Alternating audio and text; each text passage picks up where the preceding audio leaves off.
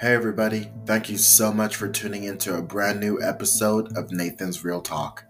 In this podcast, we talk about true crime cases that not many people talk about. I'll dig deep and discuss all the facts. Are you ready? Because it's going to be a killer show.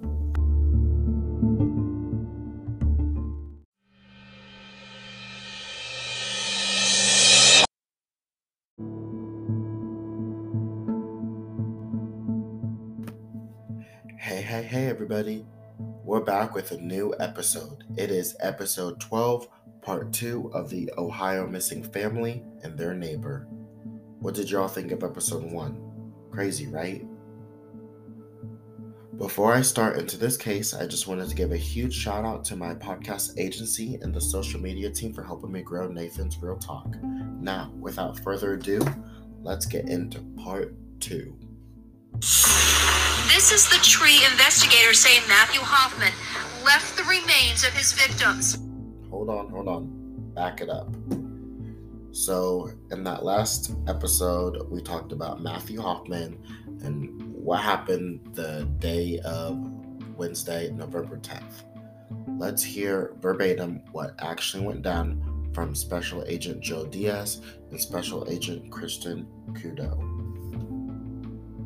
He said that he had just identified the house the day before, November 9th. that he had gone and spent the night across the street in a sleeping bag.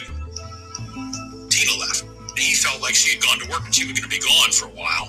he stuck with his story that this was simply a home invasion for theft.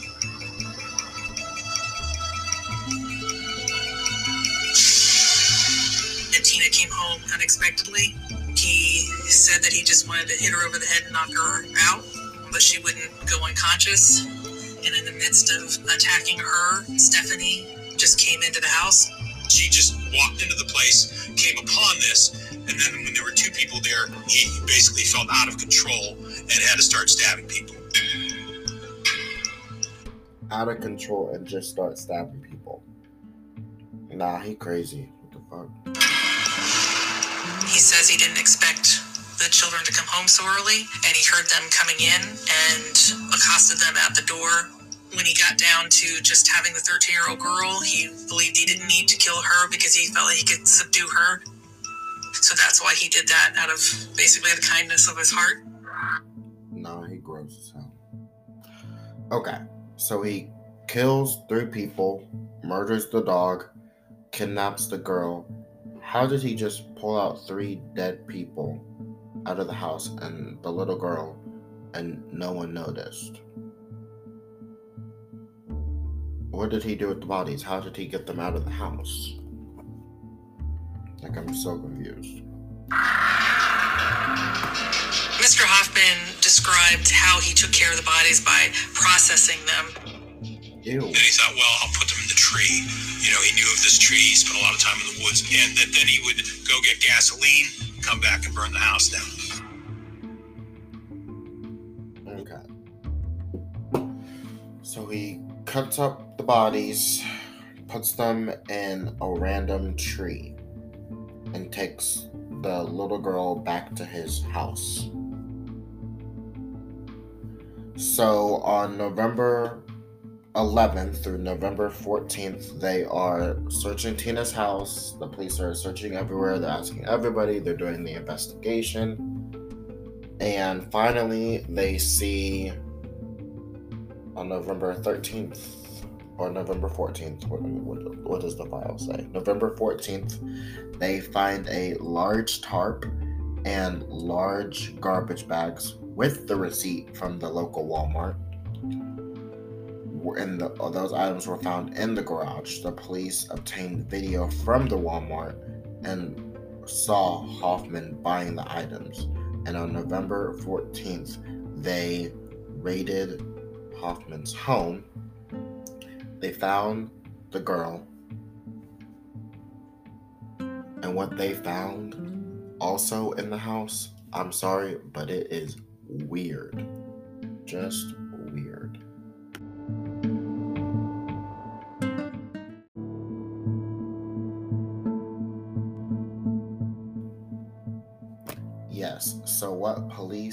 Found in Matthew Hoffman's home is both weird and disturbing. His floors were covered in leaves. His floors were covered in leaves. His walls were installed with trash bags filled with leaves, but they weren't like trash bags, they were like Kroger bags, like on his wall that looked like installation. Anyway, it's November 14th. He's in police custody. Sarah's rescued, but police don't have any indication on where Tina, Stephanie, and Cody are. They aren't even 100% sure if they are alive or dead. Matthew isn't saying a word. Days are going by. He's even been told he's he was even told that he is more than likely going to get the death penalty. But really?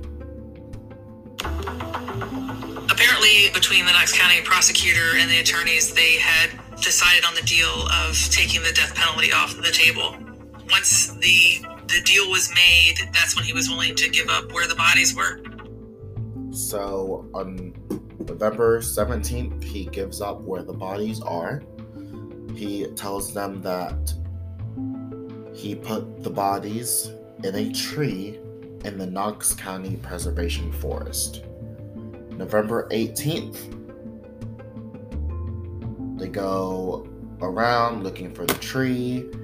They see trees, they're looking, they're looking, and finally, Detective Diaz finds a tree. There's this large beech tree there, about 70 feet up. The branches kind of wide out. I could see that about seven foot above the ground there was what appeared to be a knot hole. I could see that there was a black garbage bag in there. And obviously, that was confirmation we needed to believe that that was, in fact, the tree. That's so crazy. A knot hole. A knot hole. And he found the tree. It wasn't like a dog or anything because the trees were so thick. But a knot hole, that is so small. That is ridiculous. I remember investigators saying when they brought a, a dog out there and the dog didn't hit on the tree because it was so thick. He went up to the very top of the tree and he dropped the bags the whole way down to the bottom. They had to pull all the bags out and open them all up. Basically make sure we had every body part. That scene is not something that you can forget.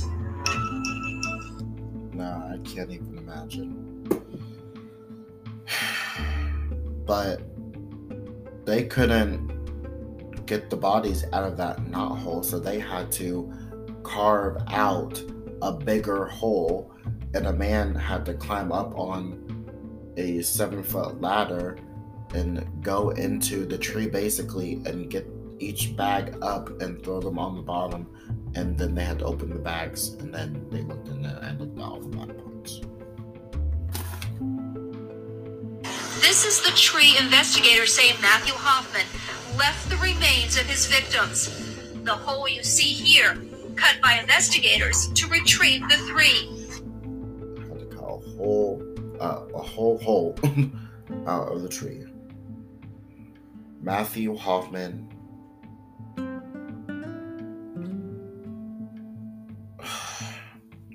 He is he went to court, was found guilty, obviously. He is in life in prison without parole. Finding the pleas to be voluntary, the court accepts the pleas and finds the defendant guilty. guilty. He was sentenced. So what this case happened November 10th through the 18th of 2010.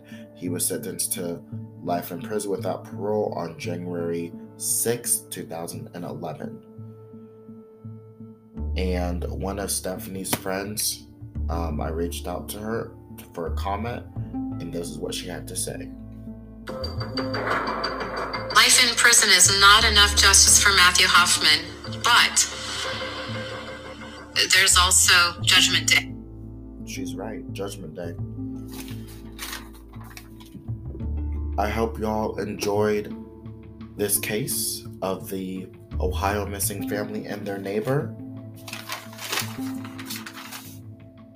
Thank you for tuning into Nathan's Real Talk. Let me know what you guys think and stay tuned for next week for a new case.